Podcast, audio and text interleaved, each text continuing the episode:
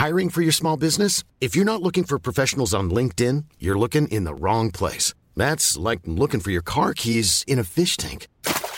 LinkedIn helps you hire professionals you can't find anywhere else, even those who aren't actively searching for a new job but might be open to the perfect role. In a given month, over 70% of LinkedIn users don't even visit other leading job sites. So start looking in the right place. With LinkedIn, you can hire professionals like a professional. Post your free job on linkedin.com slash people today. Mom deserves the best, and there's no better place to shop for Mother's Day than Whole Foods Market. They're your destination for unbeatable savings, from premium gifts to show-stopping flowers and irresistible desserts. Start by saving 33% with Prime on all body care and candles. Then get a 15-stem bunch of tulips for just $9.99 each with Prime. Round out Mom's menu with festive rosé, irresistible berry chantilly cake, and more special treats. Come celebrate Mother's Day at Whole Foods Market.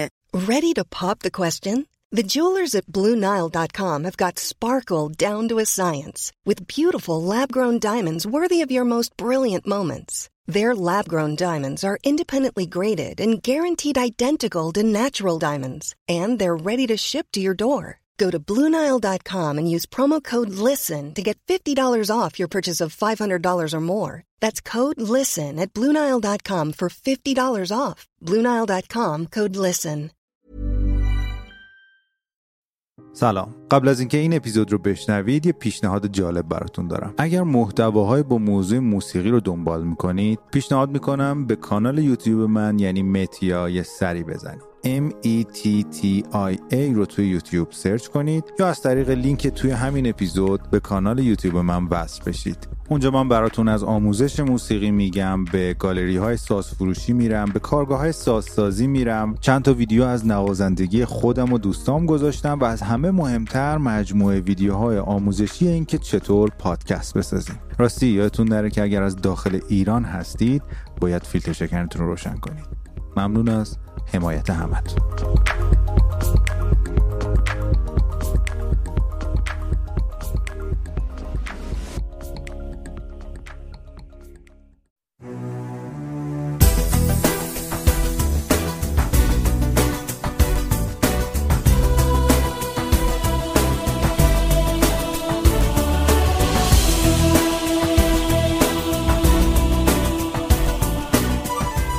سلام.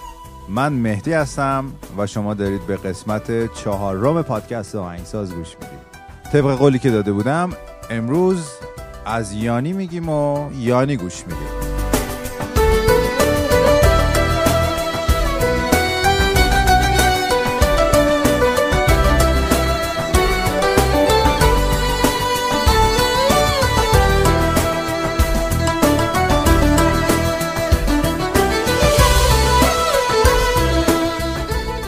از شروعمون معلومه که این قسمت یه مقدار قسمت متفاوتی قراره باشه. قسمت های قبل خیلی با تومنینه و آرامش اجرا می‌شد. حالا هم به خاطر موضوعش هم به خاطر کلا طبیعت صدای من و شخصیت من. ولی این قسمت می‌خوام با شور و انرژی بیشتری ضبط بکنم. به هر حال یانی دیگه.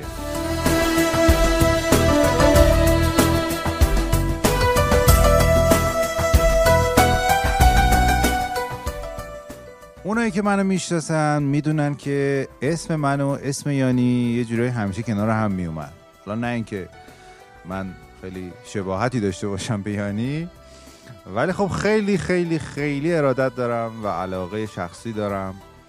و یه جورایی این که تو مسیر موسیقی هستم و مدیون یانی می‌دونم. و اونایی که تا همه قسمت های پادکست رو تا الان شنیدارم فکر کنم یه ذره متوجه شدن دیگه. زیادی اسم یانی تا حالا برده شده توی رادیو متی. و بالاخره رسیدیم به یه قسمتی که بتونم تمام و کمال در مورد یانی صحبت بکنم.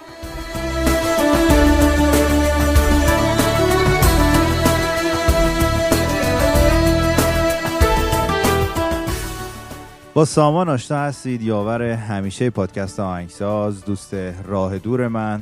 توی قسمت های آکروپولیس و نوستالژی خیلی به من کمک کرد. این قسمت دیگه قسمت خودشه دیگه قسمت یانی. همینجا خیلی خیلی ازش تشکر می‌کنم.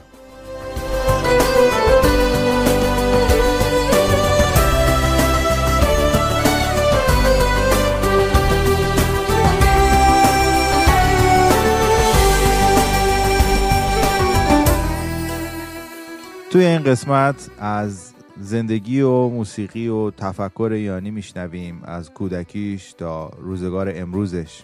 دو قسمت هم گفتگو داریم با دو تا از دوستانی که از یانی برامون میگن و از تجربه شنیدن موسیقی یانی و دیدارشون با یانی اطلاعات بیشتر رو اجازه بدید که آخر این قسمت باتون در میون بذارم. الان بریم بشنویم از زندگی و موسیقی و تفکر یانی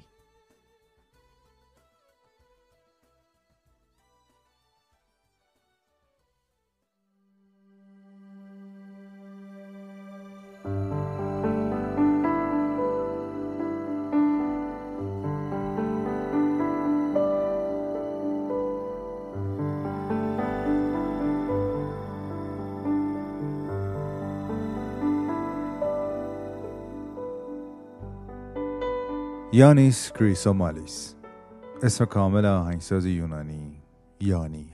14 نوامبر 1954 توی کالاماتا یه شهر ساحلی یونان به دنیا میاد. بچه وسط خانواده بود. یه برادر بزرگتر داشت و یه خواهر کوچکتر از خودش. از این خانواده ها بودن که همیشه دورم جمع می شدن فامیل و ساز می زدن می خوندن یانی هم مثل ونگلیس زیاد علاقه به معلم داشتن نداشت و بعد از اینکه یکی دو بار معلم موسیقی رو پس زد دیگه خودش شروع کرد به زدن و زدن و گوش کردن و از طریق گوش کردن یاد گرفت. یه جایی میگفتش که من می‌رفتم سینما و اونجا توی سینما یه موسیقی رو میشنیدم و میدویدم میمدم خونه تا بتونم موسیقی رو توی پیانوی خونه به دست بیارم. انقدر امتحان می‌کردم کلیدا رو می‌زدم تا بتونم شبیه اونو به دست بیارم. بعضی موقع نمی‌شد. دوباره سب می‌کردم. یه بار دیگه می‌رفتم همون فیلم رو می‌دیدم و برمیگشتم دوباره امتحان می‌کردم. اونا تو خونهشون پخش کننده نوار کاست یا گرامافون هم نداشتن که هر موسیقی که دوست داشتن گوش بدن. یعنی تا آخرهای شب بیدار میمون تا رادیو گوش بده و موسیقی که تو رادیو پخش میشه. از کشورهای مختلف موسیقی ایتالیایی، موسیقی آفریقایی و حتی آلمانی. موسیقی کلاسیک هم از موسیقی بوده که زیاد تو بچگیش میشنیده به خاطر اینکه مورد علاقه پدر مادرش بوده.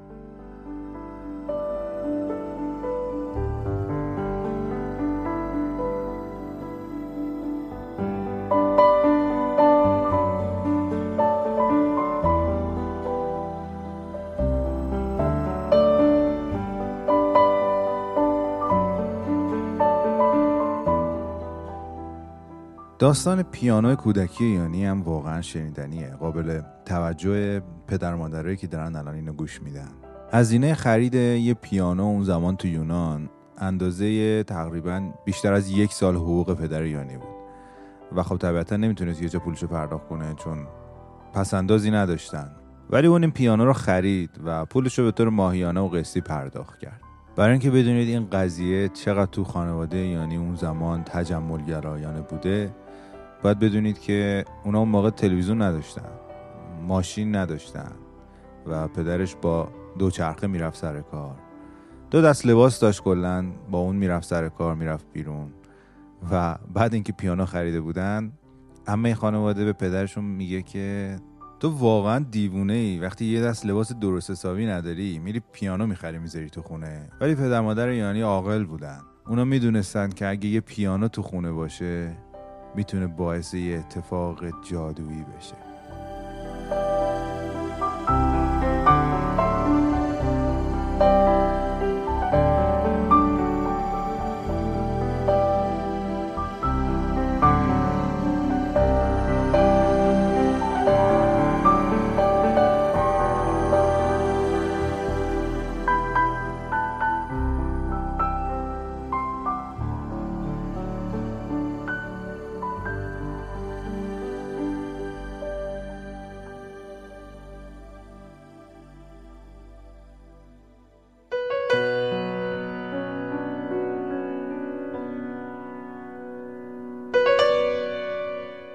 اینطوری بود که یانی 5 6 ساله یه پیانو تو خونشون داشت که می‌تونست باهاش موسیقی رو تجربه کنه.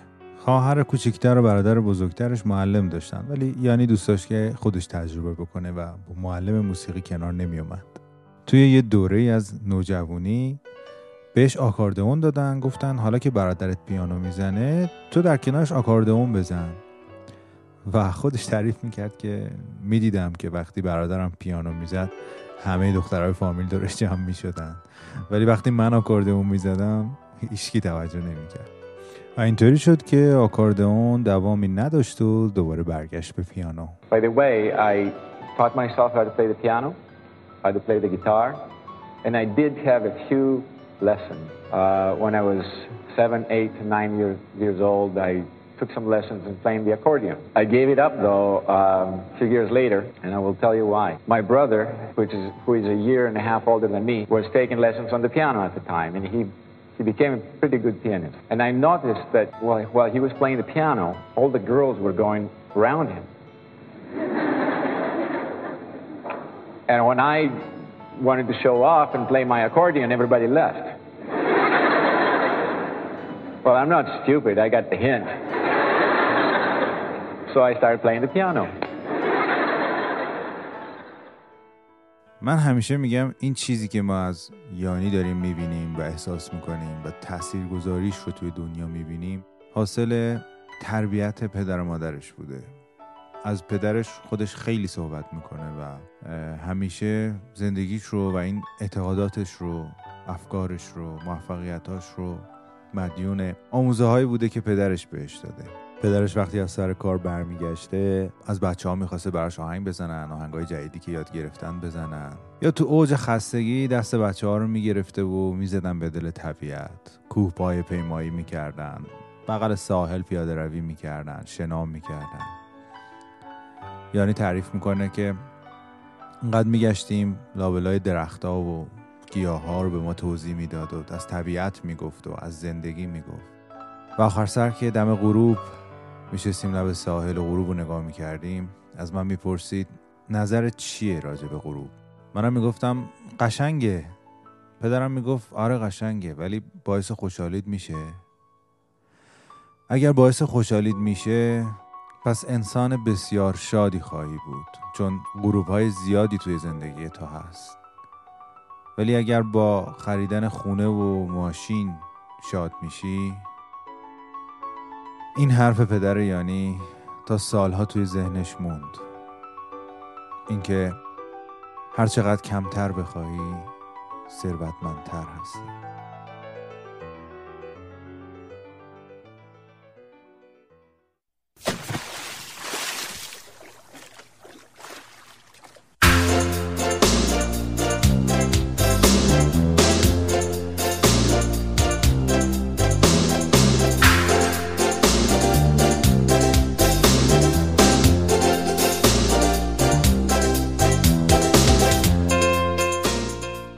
کالاماتا یه شهر ساحلی بود و یانی هم عاشق آب.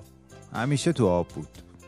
مشغول بازی کردن با دوستا و گهگاهی هم مسابقه دادن و شرط بندی. شنای سرعت میذاشتن یه قایق تو پنجامتری ساحل تا اونجا سرعتی شنا می‌کردن و برمیگشتن. هر کم که آخر می‌شد باید برای بقیه کوکا می‌خرید. توی دبیرستانشون یه تیم شنا داشتن. هرچند نه استخری نه مربی فقط یه تیم شنا بود و بچه هایی که خودشون توی همین ساحل شنا کردن یاد گرفته بودن. هرچند که یانی از اموش که قهرمان واترپولو بود که همه اسم خودش هم بود یه چیزایی یاد گرفته بود ولی هر چی که بلد بود از همون استخرش یاد گرفته بود یعنی اقیانوس.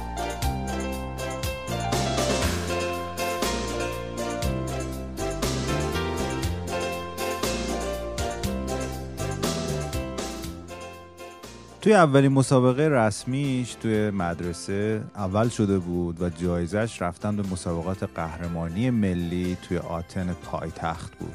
مادرش وسایلش رو جمع کرد و همراه برادر بزرگترش با چند تا از دانش آموزای دیگه راهی یک سفر دوازده ساعته با قطار به سمت پایتخت شدن. بعد از کلی خستگی که رسیدن و یک شب نچندان راحت توی یک اقامتگاه نچندان راحت داشتن صبح روز مسابقه یه صبونه مفصلی خورد که نباید می‌خورد چون چند ساعت بعدش مسابقه داشت. حتی زودتر چون یه اشتباه زمانی پیش اومده بود و باید خیلی زودتر آماده می‌شد برای مسابقه. و حتی فرصت نکرد خودشو گرم کنه و بدوی قبل از مسابقه. سری لباساشو در آورد و توی جایگاه سه قرار گرفت برای مسابقه. یه جورایی هیچ کس امیدی نداشت به برنده شدن این بچه ها که توی اقیانوس تمرین کرده بودند در مقابل بچه هایی که توی استخرای پایتخت یعنی آتن تمرین کرده بودند با مربی های ای. حتی اون مسئولی که همراه بچه ها بود بهشون میگفتش که فکر کنید اومدید یک سفر تفریحی و زیاد به بردن فکر نکنید. برای اینکه زیاد افسرده و غمگین نشن بعد از اینکه باختن. بچه ها روی سکو آماده شدن و منتظر شلیک داور برای اینکه مسابقه رو شروع بکنن.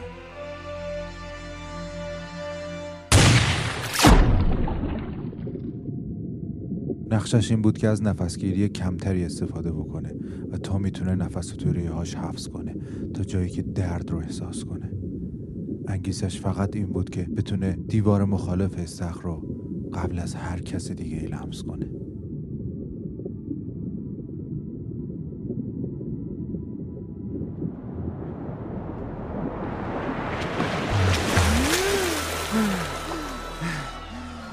نگاهش به برادرش بود. هنوز نمی‌دونست چی شده. تا اینکه از بلنگوها اعلام کردن که رکورد ملی سرعت شکسته.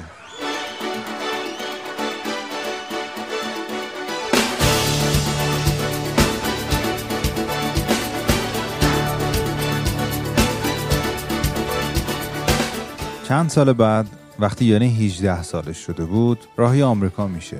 برای تحصیلات دانشگاهی توی رشته روانشناسی. اما شرایط یه مقدار ویژه تر بود چرا که خانوادهش برای اینکه اون و خواهر برادرش بتونن توی دانشگاه خوب خارجی درس بخونن خونهشون رو فروخته بودن و این در شرایطی بود که پدر یعنی داشت بازنشست می‌شد و هیچ معلوم نبود که تو اون سن بتونن دوباره بعدا خونه ای بخرن یا نه. و یه خونه ای رو اجاره کرده بودن تا بتونن بقیه زندگی رو اونجا سپری بکنن. و این یعنی اینکه هیچ راه برگشت و هیچ راه شکست خوردنی وجود نداشت. و یعنی یک جوان 18 ساله یونانی بدون اینکه زبان انگلیسی بلد باشه مجبور بود هم درس بخونه هم کار بکنه کارهایی مثل حتی ظرفشویی. اما چیزی نگذشت که توی درساش نمره بالا گرفت و کمک هزینه دانشجویی از دانشگاه گرفت و یه مقدار از فشار اول زندگی توی آمریکا براش کم کرد. سال آخر دانشگاه بود که توی گروه های راک می‌رفت و کیبورد می‌زد. و هم یه جورایی ترمین پیانوش بود و هم از اینکه توی گروه باشه و موسیقی بزنه لذت می‌برد. تا اینکه سال 76 دانشگاهش تموم شد و تصمیم گرفت که علا رقم میل خانواده یک سال رو به موسیقی بپردازه. و اگر تونست تو این یک سال از طریق موسیقی زندگی بکنه و زندگی بگذرونه راهش رو بین روانشناسی و موسیقی برای ادامه زندگی انتخاب بکنه. و از اونجایی که اون سال جز بهترین سالهای عمرش بوده تصمیم گرفت که باقی عمرش رو صرف موسیقی بکنه.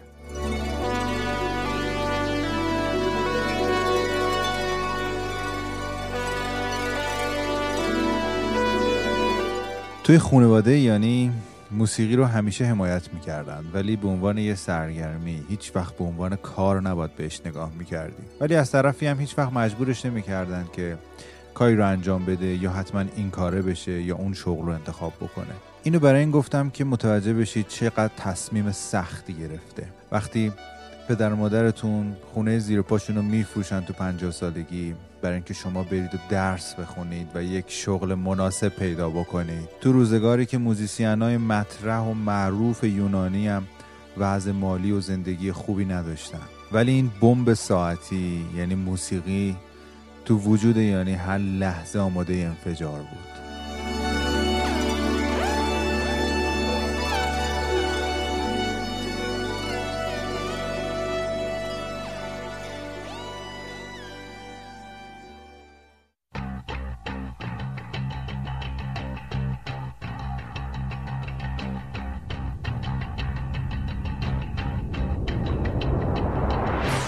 یانی با پیوستن به یک گروه راکن رول به اسم Chameleon به عنوان نوازنده سینتیسایزر و کیبورد فعالیت خودش را آغاز کرد. اونا دو تا آلبوم دادن و توی شهرهای مختلف آمریکا تور برگزار کردن و کنسرت گذاشتن. آشنایی با چارلی آدامز نوازنده درام گروه یانی و دوست قدیمیش هم از همینجا شروع شد.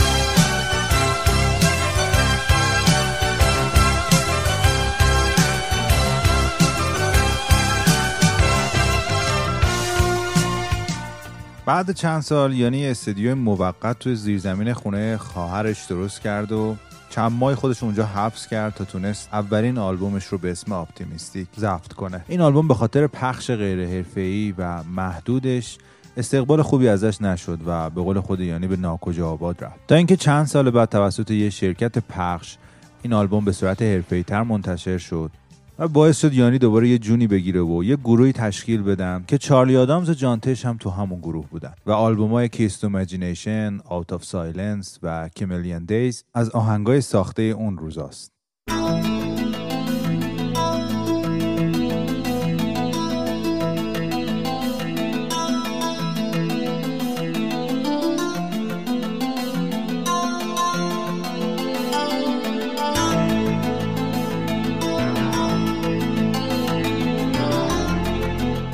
با منتشر شدن این آلبوما و اجراشون توی تورایی که توی ایالت های مختلف آمریکا اون سالا انجام می‌شد یعنی کم کم رو اومد و سبکش که قبلترها اصلا نمی‌دونستن کجای کتگوری موسیقی قرارش بدن الان دیگه بیشتر شنیده می‌شد و بیشتر شناخته می‌شد. وارد عرصه های دیگه هم شده بود. موسیقی فیلم های سینمایی ساخته بود. برنامه های تلویزیونی رو آهنگسازی می‌کرد. و حتی تو کارنامهش تو اون سالها آهنگسازی برای تبلیغات شرکت های تجاری بزرگ هم هست.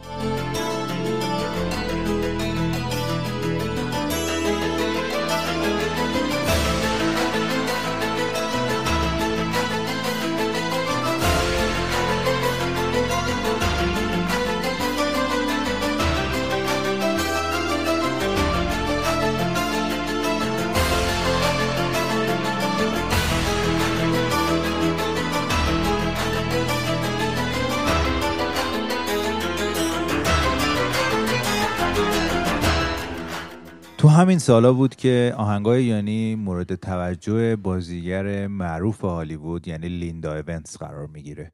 و تلاش می‌کنه که با یانی ارتباط برقرار بکنه. اونطوری که یانی تعریف می‌کنه روزای اول با تلفن با هم صحبت می‌کردن و بعدها این به قرارهای حضوری ختم میشه و تا جایی که لیندا ایونتس میشه یار و همراه نه سال پرفراز و نشیب آینده یانی.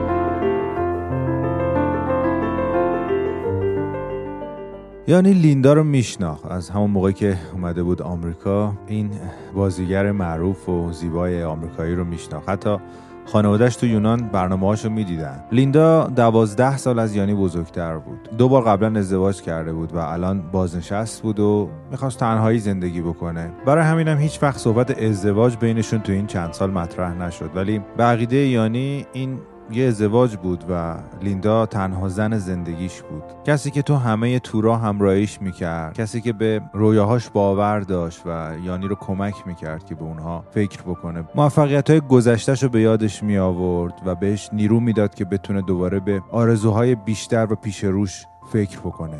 لیندا راجع به اینکه یعنی خودش رو تو استودیو هفته ها حبس می‌کرد تا فرایند خلاقیت شکل بگیره می‌گفت برخلاف چیزی که مردم بهت میگن چیز عجیبی نیست. زندگی توی جامعه عجیبه. کاری که تو تو اون اتاق با خلاقیت می‌کنی عجیب نیست بلکه زندگی واقعیه. یعنی وقتی مشغول آهنگ ساختنه با هیچ کس حرف نمی‌زنه. تلویزیون نگاه نمی‌کنه. ارتباطی با هیچ کس نداره تلفنی حضوری و این چیزیه که برای هیچ زنی قابل تحمل نیست. ولی لیندا دوستاش یاد بگیره. دوستاش بدونه که یانی وقتی صد درصد با موسیقی چی کار می‌کنه؟ وقتی با دیگران قطع ارتباط می‌کنه مشغول چیه؟ تو اون سالها واقعا الهام بخش و مشوق یانی بود.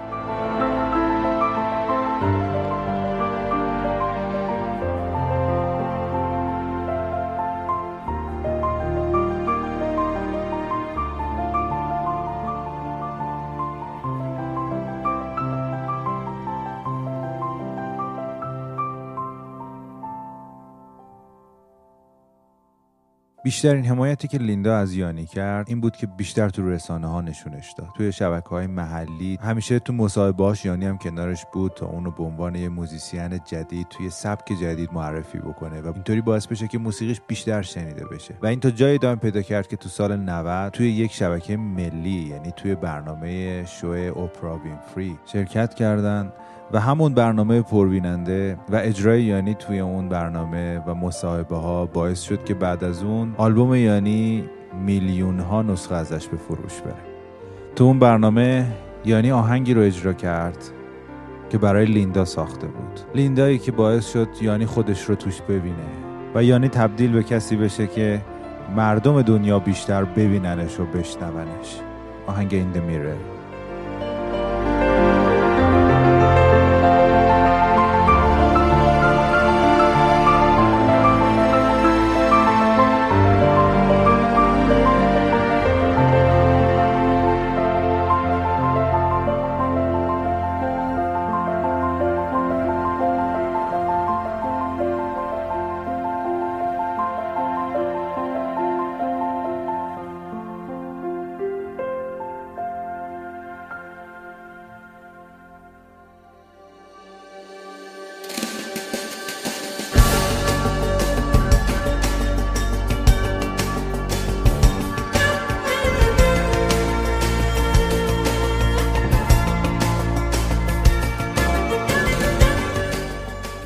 در سال 1993 آلبوم این مای تایم منتشر شد که درست مثل آلبوم قبلیش یعنی Day to Dream نامزد جایزه گرمی شده بود و اون سال بیشتر از دو میلیون نسخه فروخت. همین موفقیت ها باعث شد که یعنی تصمیم بگیره آهنگهاشو توی 33 شهر آمریکا اجرا بکنه. تصمیم بسیار سختی بود به خاطر اینکه نمی‌تونست با یک ارکستر ثابت توی شهرهای مختلف اجرا داشته باشه. هزینه جابجایی این ارکستر و تجهیزاتشون خیلی بیشتر می‌شد. هر روز که می‌رسید به یک شهر جدید با یک ارکستر جدید حدود 3 4 ساعت تمرین می‌کرد و بعد شبش به اجرا می‌رسیدند و بعد یک ساعت بعدش امضا می‌داد و با طرفداراش عکس می‌گرفت و نصف شب دوباره راهی شهر بد می‌شد و صبح زود دوباره مصاحبه با رسانه های اون شهر و اون ایالت و دوباره تمرین با یک گروه ارکستر جدید. اونم ارکستری که نوازندهاش زیاد عادت به اجرای اینجور آهنگا نداشتن و اسم New Age ی که اون موقع روی این سبک گذاشته بودن باعث می‌شد که نوازنده ها با خودشون می‌گفتن که خب امروز هم باید یکم مزخرف بذاریم و یکم پول در بیاریم. و این لبخندهای آمیزشون به محض اینکه با نوتایی مثل Standing in Motion Nostalgia یا سنتورینی برخورد می‌کرد با اون ریتمای غیر معقول و چالش برانگیزش در جا ناپدید می‌شد.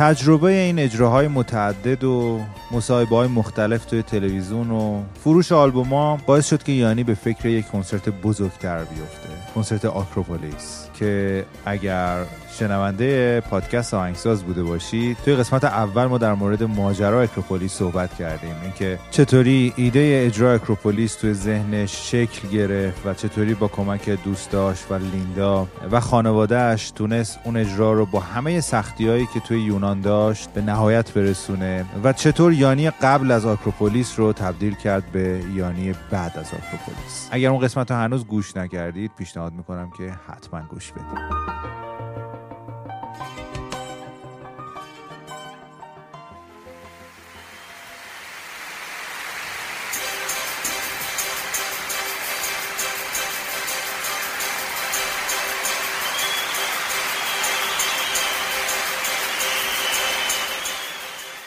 بعد از کنسرت آکروپولیس که حدود دو میلیون دلار برای یعنی خرج برداشته بود و چندین ماه کار مستمر براش داشت تازه کار اصلی شروع شده بود باید از این کنسرت یک آلبوم صوتی و یک آلبوم تصویری به دست می اومد. بعد از دیدن نتیجه تصویربرداری این اجرای بینظیر شروع کرد به میکس صدا برداری و موسیقی اون که تقریبا از 125 تا میکروفون صدا برداری شده بود و باید یه میکسی رو تهیه می‌کرد که بتونه حس اجرای زنده رو القا بکنه. تقریبا حدود ده روز فقط روی آهنگ اول یعنی آهنگ سنتورینی کار کرد و به نتیجه مطلوبی که می‌خواست نرسیده بود. و روی هم رفته سه ماه روی تنظیم و میکس این کنسرت کار کرد. غذاش کمتر شده بود 6 7 کیلو وزن کم کرده بود کمتر میخوابید و بیشتر کار می‌کرد و همه وقتش تو استودیو میگذرون تا بتونه در نهایت این آلبوم صوتی تصویری رو منتشر کنه و تو همون سال به درآمد 14 میلیون دلاری برسه.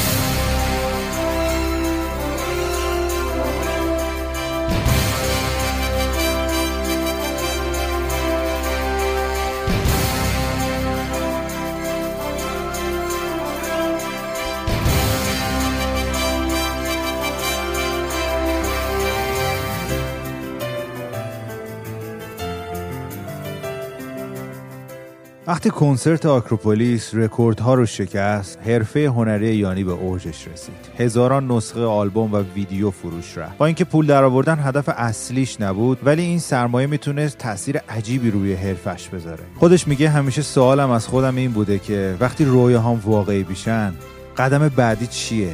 و جوابم این بود که رویاهای جدید پیدا کن.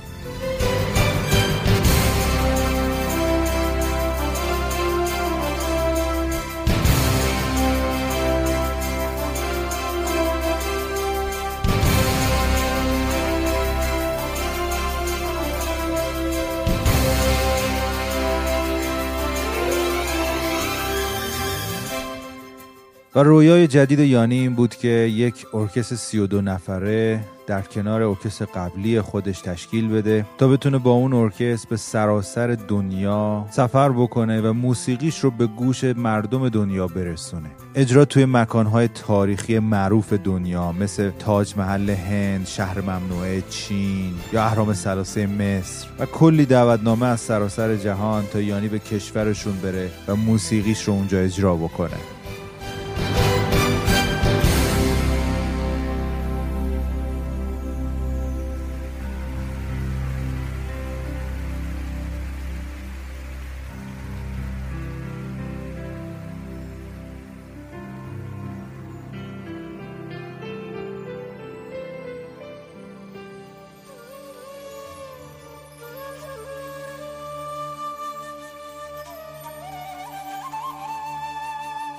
و این مسیر نهایتا به جای ختم میشه که یانی در شهر ممنوعه برای اولین بار در دنیا می‌تونه موسیقی اجرا بکنه. در تاج محل در هند با همه سختی هایی که داشت تونست موسیقی خودش رو اجرا بکنه.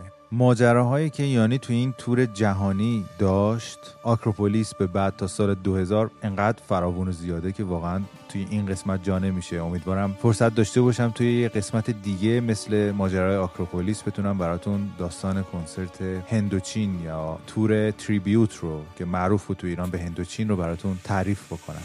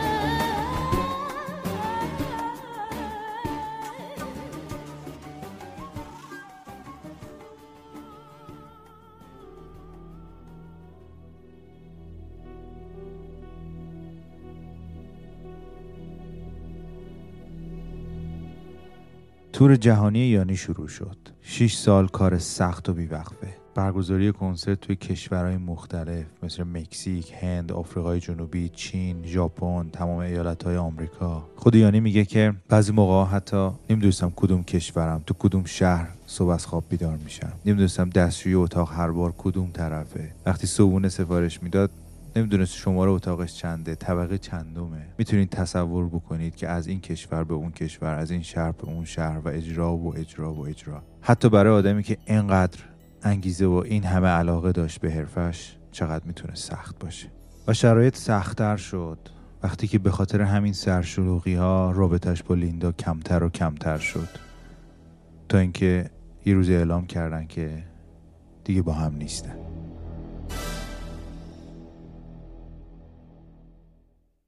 لیندا تصور می‌کرد یانی بعد از کنسرت هندوچین و موفقیتهاش و مصاحبه های بیشماری که بعد از اون کرد و فروش ای که داشت دیگه به استراحت می‌پردازه و یه مقدار به اون فکر می‌کنه. ولی خب این اتفاق نیفتاد و یعنی آرزوهاش بزرگتر شد و خود یعنی اقرار می‌کنه که من واقعا به لیندا بیتوجهی کردم. به خاطر استرسی که داشتم خسته شده بودم و از همه چی بدم میومد احساس وحشتناکی داشتم. می‌دونستم که دیگه قرار نیست کسی مثل لیندا رو پیدا بکنم. اون رابطه بعد از نه سال تموم شد. و خوشبختانه به خاطر اینکه پای هیچ نفر سومی در میون نبود زیادی مورد توجه رسانه ها قرار نگرفت و خیلی زود از توی خبرها محو شد. فقط یانی رو بیشتر و بیشتر توی دنیای تاریک خودش فرو برد.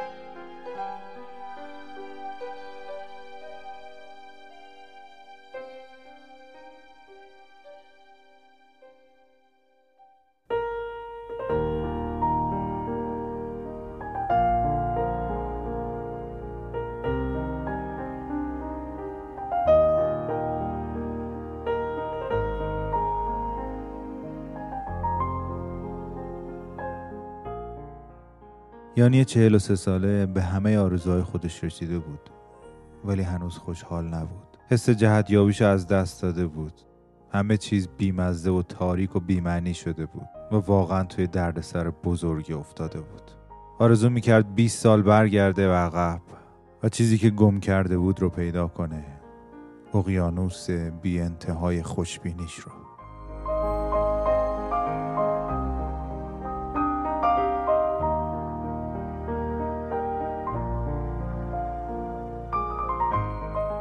وقتی هنوز درگیر خرید خونه جدیدش تو فلوریدا بود همه چی رو تو آمریکا گذاشت و مثل هر آدم زرنگ و شجاع دیگه ای فرار کرد به سمت خانوادش رفت کالاماتا یونان. پیش پدر و مادرش. جایی که بچگی کرد جایی که یانی شد. با این تفاوت که این دفعه دست به پیانو نمی‌زد. سمت موسیقی نمی‌رفت. با موسیقی و پیانو یه طوری برخورد می‌کرد انگار که داره اعتیادش رو ترک می‌کنه.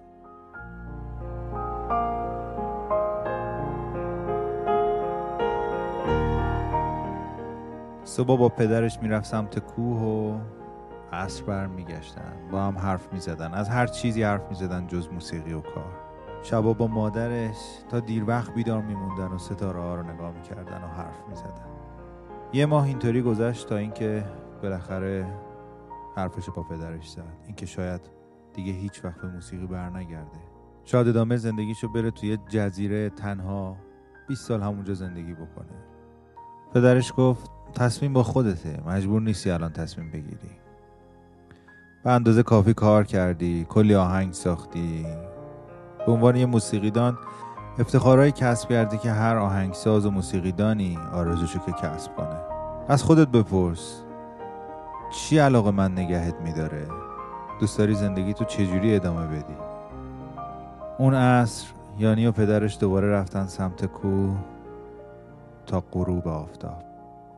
با اینکه هیچ حرفی از پدرش نشنید ولی فرزانگی پدرش رو توی سرش شنید که بهش گفته بود به غروب نگاه کن اگه خوشحالت می‌کنه تو مرد خوشبختی هستی.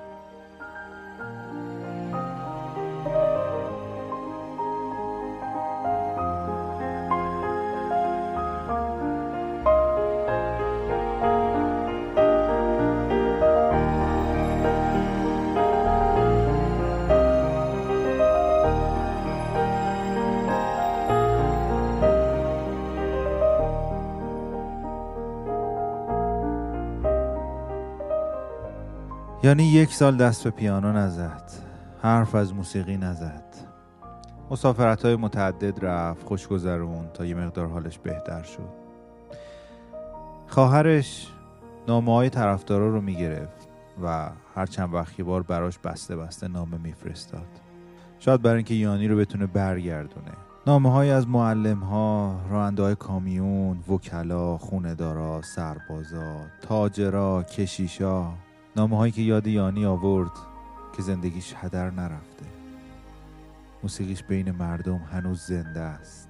دیگه براش مهم نبود که چقدر افسرده بوده. چقدر می‌خواسته که موسیقی رو ترک کنه.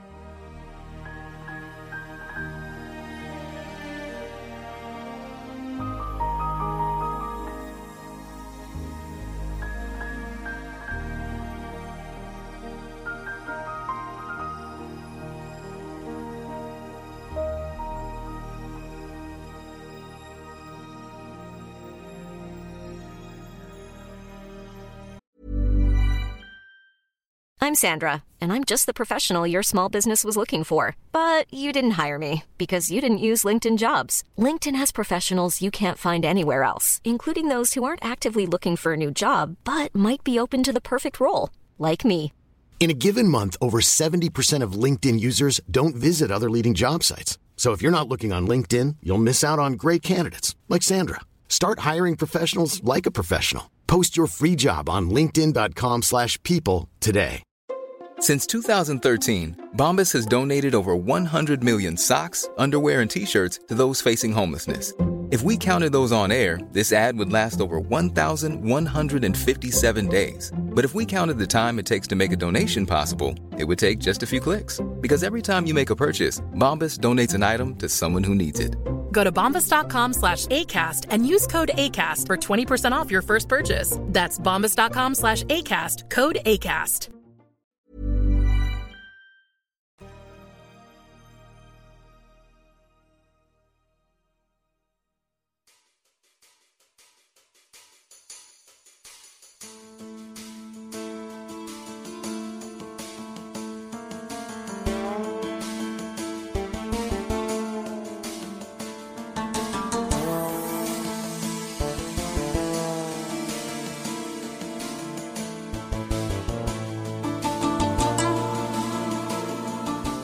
یعنی بعد از یک سال استراحت و دست به پیانو نزدن بعد از چند سال کار سخت بعد از گذراندن دوره افسردگی با آتش دوباره افروخته شده درونش به آمریکا برمیگرده.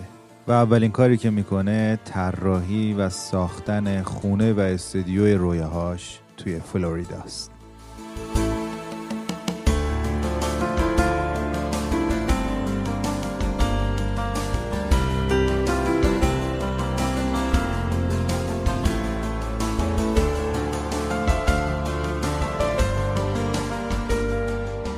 یک کالامات های کوچیک تو آمریکا ساخته بود و الان همه چیز آماده بود تا دوباره یانی برگرده به پشت پیانو. لحظه ترسناکی بود. یه مسئله یونانی است که میگه اگه یه بار ولش کنی ده بار ولت می‌کنه. میترسید که های انگشتش هنوز به قدرت سابق نباشن. ذهنش که هنوز خیلی آهنگین بود. مثل بچگی ها کلی آهنگ تو سرش بود. با خودش فکر می‌کرد که چقدر طول می‌کشه که برگردم. شیش روز شیش ماه. مثلا برمیگردم. طبق عادتش دکمه ضبط رو می‌زد و میشست پشت پیانو تا ملودی ها خودشون بیان. این بارم دکمه ضبط رو زد. حدود پنج ساعت نواخت و یک حجم بی انتها از موسیقی رو پیدا کرد. وقتی کارش تموم شده بود روی سه تا آهنگ مختلف کار کرده بود که بعدا همشون توی آلبوم بعدی یعنی If I Could Tell You بودن.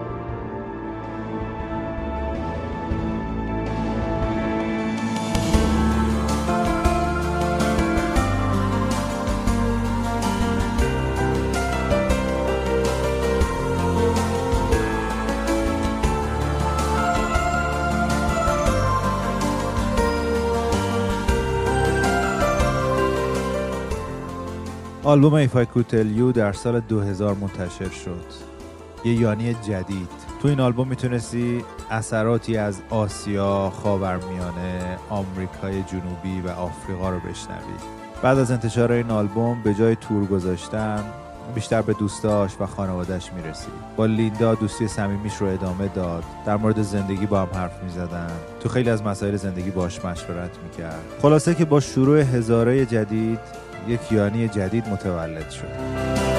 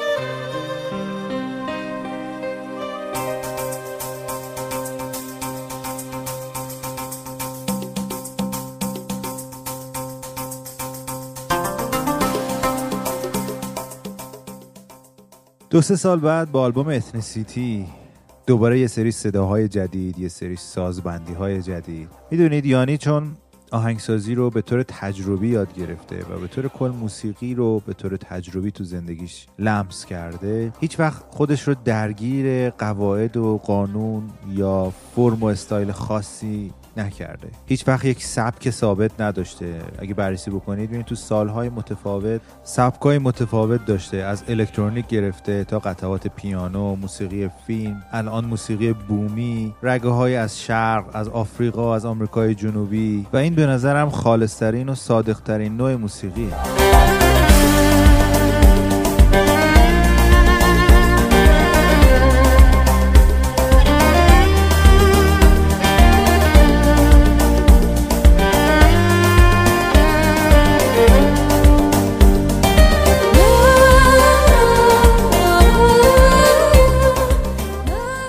آلبوم تور Ethnicity یکی دو سال برگزار شد که از بهترین ویدیوهایی که ازش ضبط شد Concert Event بود که سال 2006 منتشر شد. خیلی اونجا با یانی آشنا شدن از جمله خود من.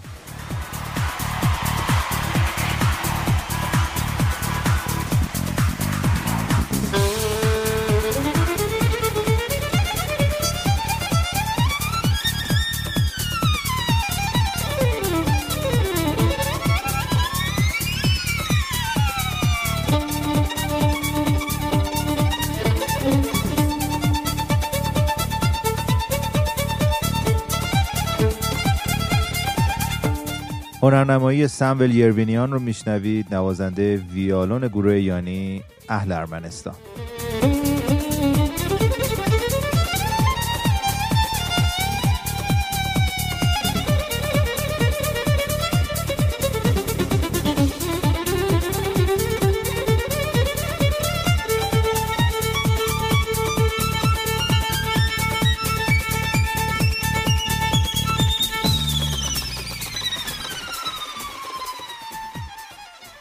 می‌دونم که خیلیاتون الان حوض کردید که برین این آلبوم رو و کنسرتش رو ببینید و گوش بدید و اگه تا حالا ندیدید که حتما پیشنهاد می‌کنم گوش بدید و ببینید کنسرتش رو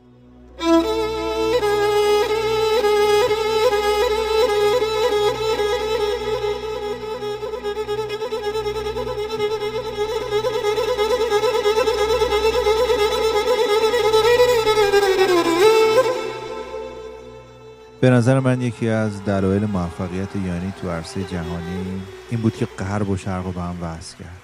یه نوازنده ارمنی در کنار یک نوازنده از ونزوئلا آهنگی می‌زنن که ما تو ایران باش ارتباط برقرار می‌کنیم. دلمون میلرزه باش. بعضی اشک از چشاشون جاری میشه.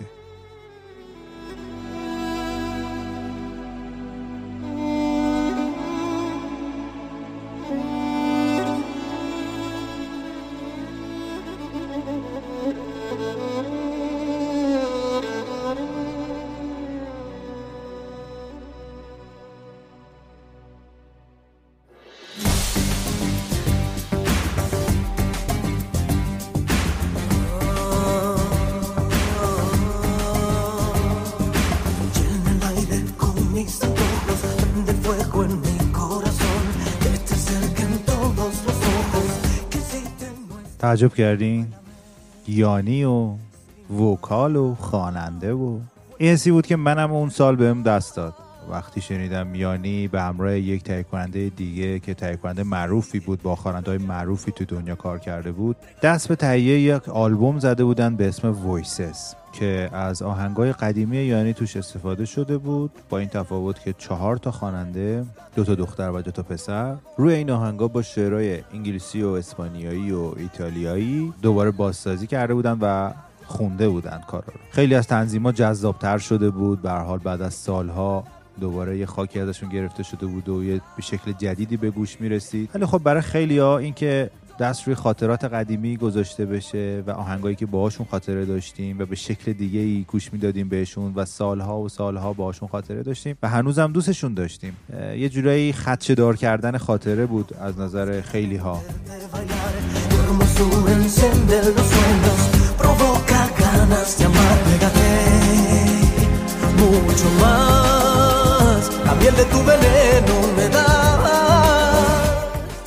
اون سالا انتقادهای زیادی از یانی شد. خیلی از طرفداراش واقعا ناراحت شدن از این آلبوم و این اتفاقی که افتاده بود. و خیلی ها نه کاملا با مجموعه که تولید شده بود توی دو تا آلبوم هم ایجاد شد. و تور Voices هم یک سال اجرا شد که اتفاقا جزو تورها و کنسرت های بسیار پر رونق یانی بود و یه تکونی در حقیقت به بازار موسیقی یانی داده بود.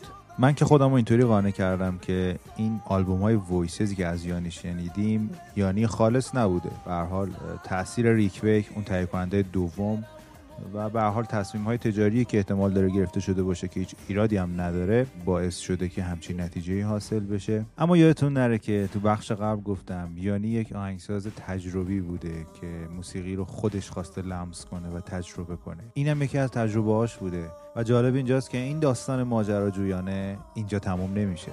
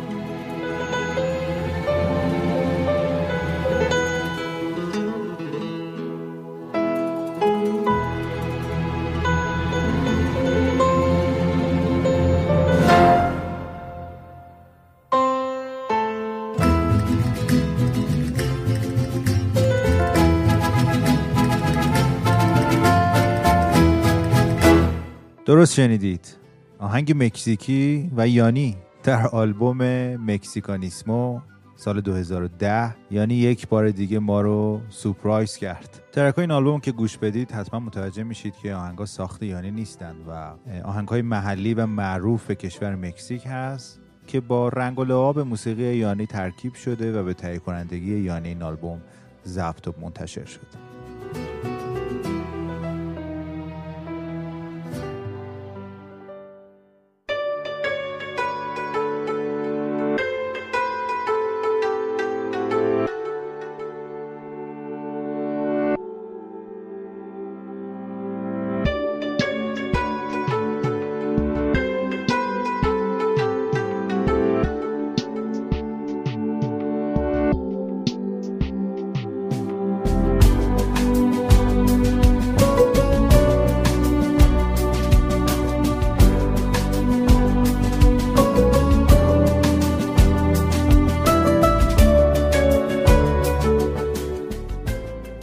آلبوم Truth of Touch یا حقیقت لمس آلبومی بود که یه جورایی شگفت آشتی کنون با طرفدارایی بود که از Voices یه ذره دلخور بودن. هرچند که باز یه سری از قطعه از همون قطعه های Voices استفاده شده بود. ولی خب یانی خالص رو تو این آلبوم بیشتر می‌شد حس کرد.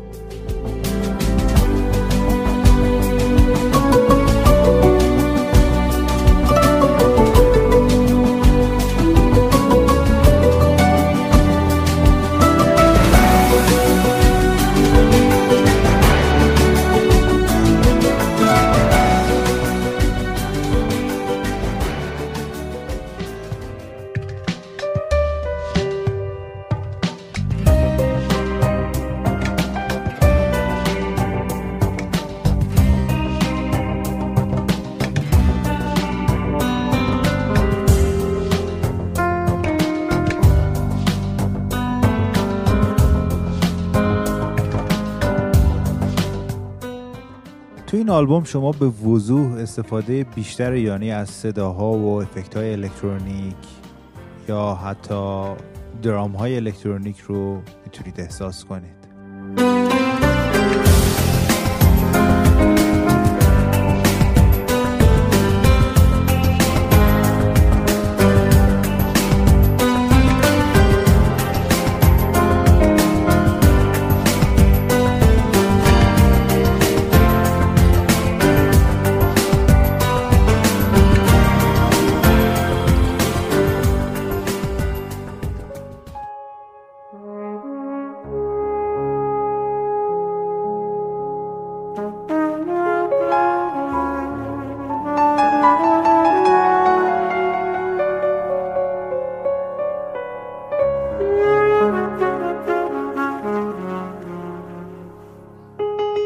آلبوم شما یانی خالص خالص رو میشنوید.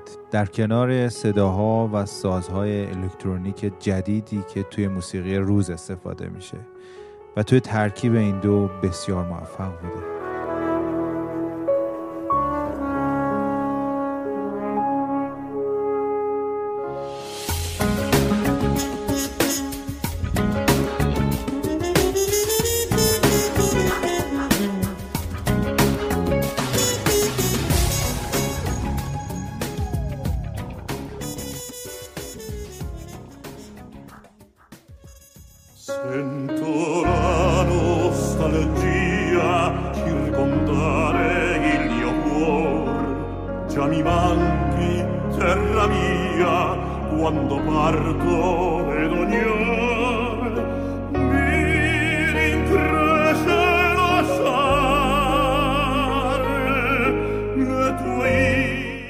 کنم شما هم قانع شده باشید که یانی توی زندگی حرفه‌ایش قصد داره بیشتر و بیشتر از این چشمه بی انتهای موسیقی برداشت بکنه و بنوشه. یه آلبوم وکال دیگه به اسم اینسپرادو که از قطعه های پیانویی قدیمیش استفاده شده ولی این بار با خواننده های اپرای بزرگ دنیا. به یک سبک یه مقدار کلاسیک تر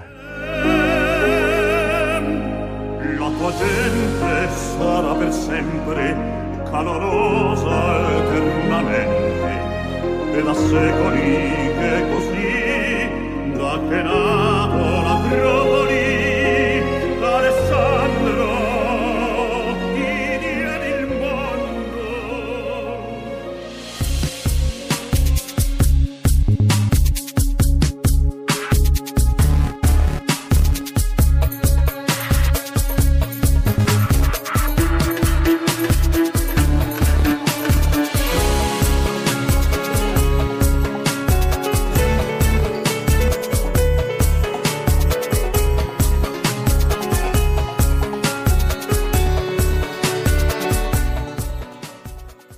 و در نهایت آلبوم سنسوس چیل که در سال 2016 منتشر شده در حال حاضر یعنی سال 2020 که این پادکست منتشر میشه آخرین آلبوم یانی بوده. البته تک ترک هایی از اون سال تا الان منتشر شده از آهنگای ساخته شده یانی که خب در قالب تک ترک منتشر شده به صورت اینترنتی و آلبومی تا حالا منتشر نشده.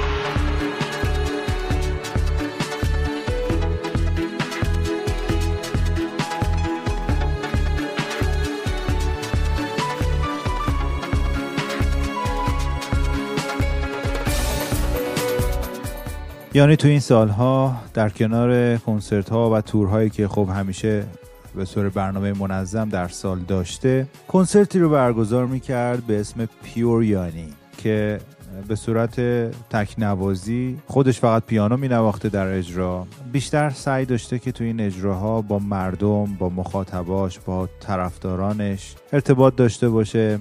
صحبت ها درسایی که از زندگی گرفته تفکری که نسبت به زندگی داشته خاطره هایی که از این همه سال اجرا و هنگسازی داشته رو با مردم در میون میذاشته. هدف این اجرا ملاقات با یانی خالص بوده. انگار که شما اجازه دارید برید توی اتاق یانی و یانی براتون بشینه آهنگ بزنه و ممکنه حتی خیلی از آهنگا رو اشتباه بزنه. اتفاقی که توی این کنسرت افتاد و باعث ناراحتی خیلی شد. هم گفتن حداقل یه ذره تمرین می‌کرد بعد میومد اجرا می‌کرد یا گفتن یعنی دیگه پیر شده دیگه نباید این اجرا رو انجام بده. در صورتی که یعنی فقط می‌خواسته که به نظر من البته خود واقعیش حضور داشته باشه و خود واقعیش اجرا بکنه با مردم. بدون هیچ برنامه ریزی قبلی یا تمرین آنچنانی که باید انجام بشه. حتی اتفاق میافتاد تو همین کنسرت ها که از تماشاچی ها می‌خواست که بیان کنارش و با هم بشینن چهار دستی پیانو بزنن. و این اتفاقیه که خب هیچ وقت هیچ آرتیست حرفه‌ای این ریسک رو نمی‌کنه که یه خرابکاری تو اجرا اتفاق بیفته. ولی اینجا صداقت اهمیت بیشتری داشت. صمیمیت اهمیت بیشتری داشت. و باز هم یادمون نره که یانی یک ماجراجوه که الان تو سن 65 سالگی هنوزم دوست داره که تجربه بکنه و هیچ وقت دستور عمل خاصی رو پیروی نکرده. نه توی بچگی تو شنا کردن نه توی آهنگسازی. و این حق هر انسان دیگه ایه به خصوص که قرار باشه هنرمند و خلاق هم باشه.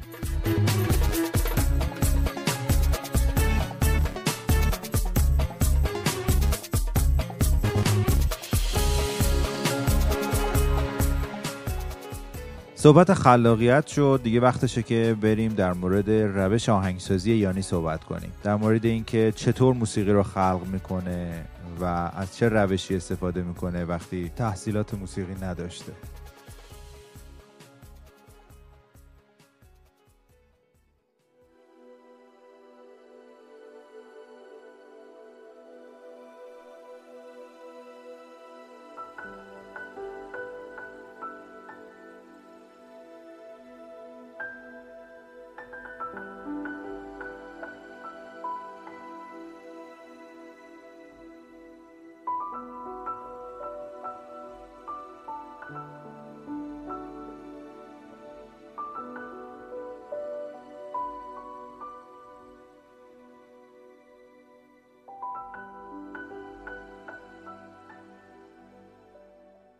از آهنگسازی یانی اگه بخوایم بگیم با سکوت شروع میشه. توی تاریکی شروع میشه و در تنهایی شروع میشه. یعنی برای اینکه بتونه یک آلبوم موسیقی خلق بکنه در استدیوش که توی خونه خودش هست تنها میمونه تو نور کم و سعی می‌کنه با آرامش برسه. و تو اون آرامش ملودی ها رو مثل یک کتاب مثل یک حرف میشنوه و اونا رو تبدیل می‌کنه به ملودی های روی پیانو و بعد اختصاص میده به سازهای مختلف متناسب با اون حرفی که اون ملودی داره می‌زنه. پس این فرایند شاید مدت هیچ کس رو نبینه با هیچ کس حتی تلفنی صحبت نکنه و این تنهایی و این سکوت و این تاریکی باعث میشه که به قول خودش به حل ماجرا برسه. I just learned that if you stay long enough, quiet enough, things begin to change. And it started, you know, whatever, 30 years ago, and progressed, and get you get better at it. Just like everything else, you just keep doing it, and then you find um, solutions to problems. It's not just about writing music. It's about things that bother you. It's okay to go sometimes, you know, when people are in pain, they, they want to do everything to avoid it. They, they want to go out and get drunk and, and talk to their friends and do everything. How about if you just felt, went right in the pain? If you go right in it and you feel it with all its strength, it goes away, I think, 10 times as fast and you find the truth quicker. And if you ask and if you're not afraid and you say, I want to know the truth, you just want to know the truth, the truth will come to you.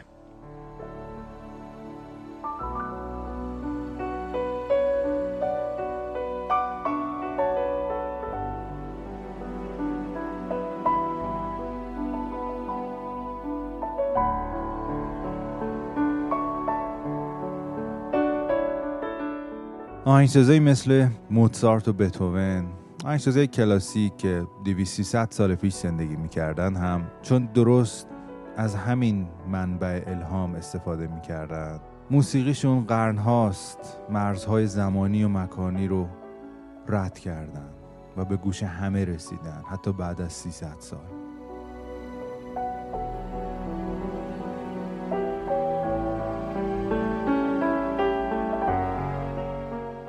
یه موضوع جذاب دیگه که توی آهنگسازی ایرانی وجود داره بحث خلاقیت و قضاوته که همیشه مطرح می‌کنه که خلاقیت و قضاوت متضاد هم هستن. هر دوشون موثرن اما نمی‌تونن توی یک زمان و مکان با هم قرار بگیرن. خلاقیت یک چارچوب ذهنیه و شکلی از تسلیم شدنه.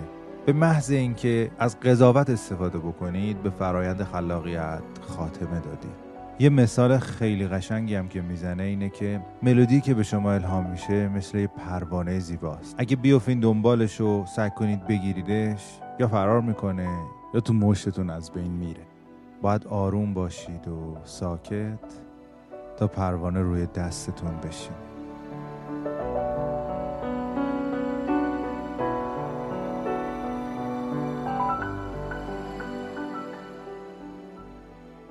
every piece of music that I'm going to write from now on is in what I in the unknown. I call it the black. Mm-hmm. So you stand at the edge of your knowledge, uh-huh. which is lit because you know, mm. and then all music is available to you. It's everywhere. Really? Yes. And uh, it's um, By hearing this, a lot of people will try that by standing at the edge of cliff, I guess. no, no, no, I just cliffs. No, I'm no. just joking, But yes. it's the unknown, and it's it's a process. You surrender. You don't say I want to write a song, and it has to be between European and Chinese, and it has to be this, and it has to be that fast. If I did that, it's like a, it's gone. It's like a butterfly. You can't grab it. You have to put your hand out, and it's, if it sits on your hand. That's the idea. If you destroy it, if you, if you try to grasp it, uh-huh. try to pick it up, you get nothing.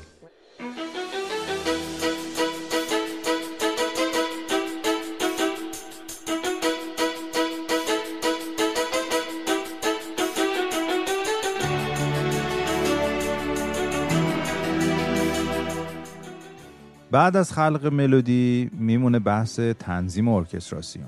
و خب یعنی از اونجایی که خوندن نوشتن نوت بلد نیست قدیما همه کارا رو خودش می‌کرده و با یه کیبورد با همون صداهای چندان طبیعی کیبوردهای اون موقع تمام سازا و حتی سازای ارکسترال رو با کیبورد مینواخته و روی هم ریکورد می‌کرده و خب کار معمولی هم بوده. خیلی اون زمان این کار رو انجام می‌دادن. اما جلوتر که می‌خواست سازای طبیعی و آکوستیک رو به موسیقیش اضافه بکنه نیاز داشت به کسایی که مثل خودش یه مقدار بیشتر گوشی کار بکنن تا از روی نوت. چون اون موقع نرم افزارهایی نبود که بتونیم آهنگو بهشون بدیم و از طریق تکنولوژی MIDI یا میدی نوت رو به ما برگردونه. بعضی از نوازنده های اطرافش مثل چارلی آدامز کاملا دلی باهاش کار می‌کردن.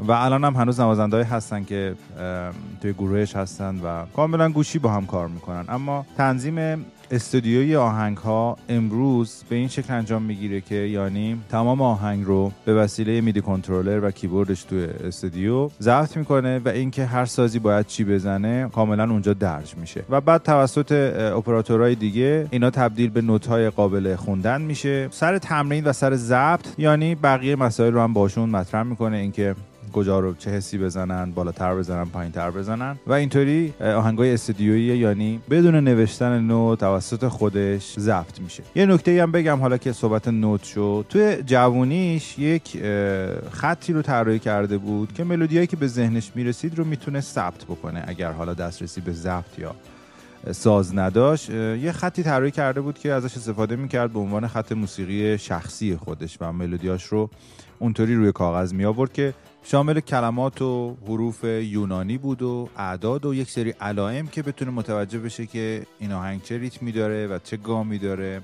و روند ملودیش رو می‌تونه ثبت بکنه.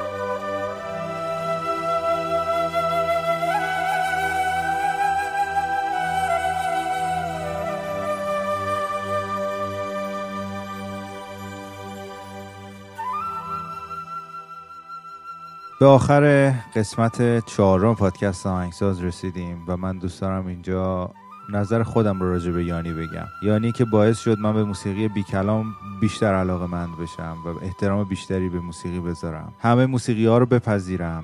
و از همهشون به جای خودشون استفاده بکنم. یعنی باعث شد که من لحظه بدون آرزو نداشته باشم. یعنی باعث شد که من با رویا زندگی بکنم. و همیشه کاری بکنم که در جهت آرزوهام باشه در جهت هدفم باشه. یعنی باعث شد وقتی که روزام به وقف مرادم نبود به آرزوام فکر کنم به اهدافم فکر کنم و اون روزا رو راحت بتونم بگذرونم. یعنی باعث شد جهان بدون مرز رو بشناسم. یادم بیاد که دنیا هیچ خطکشی نداره. اینا همش تو ذهن ماست. یعنی بهم یاد داد که ما یکی هستیم. سیاه و سفید و زرد و سرخ. هممون یکی هستیم. یعنی به من یه عالمه دوستای خوب داد تو سراسر دنیا. یعنی با موسیقیش به من نگاه داد. نگاهی از بالا به همه دنیا. نگاهی از پشت شیشه به همه آدما به زندگیم. به اینکه میشه سخت نگرفت. به اینکه برای انجام دادن کارهای بزرگ قدرت لازم نیست. فقط عشق کافی عشقی به اندازه همه دنیا برای ساختن دنیا.